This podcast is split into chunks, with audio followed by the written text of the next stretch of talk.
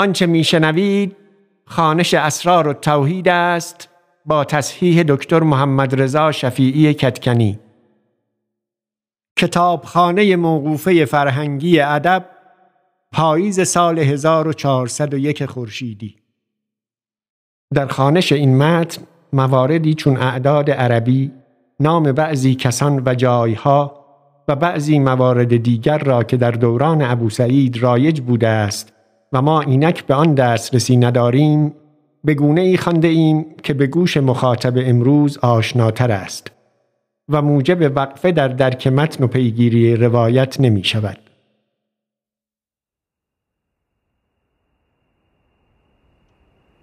اسرار التوحید باب دوم فصل اول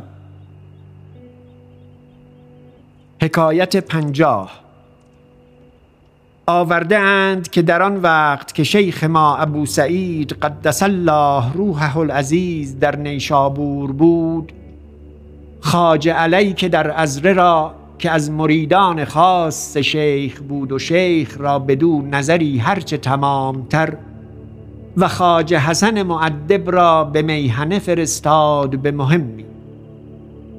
خاج علی گفت چون به نوغان رسیدیم حسن گفت تا بشویم و امام مزفر همدان را ببینیم و سخن او بشنویم.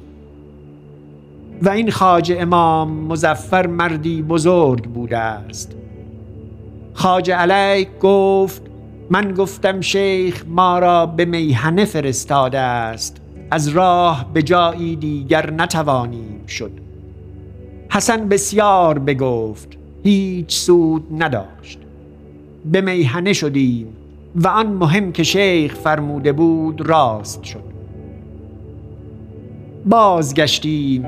چون به نوغن رسیدیم حسن گفت من پیش خاج امام مزفر می شوم. تو را موافقت باید کرد و اگر نکنی من تنها بشوم و او را ببینم. من موافقت کردم. چون او را دانستم که به نخواهد ایستاد. چون در شدیم خاج امام مزفر ما را اکرام کرد.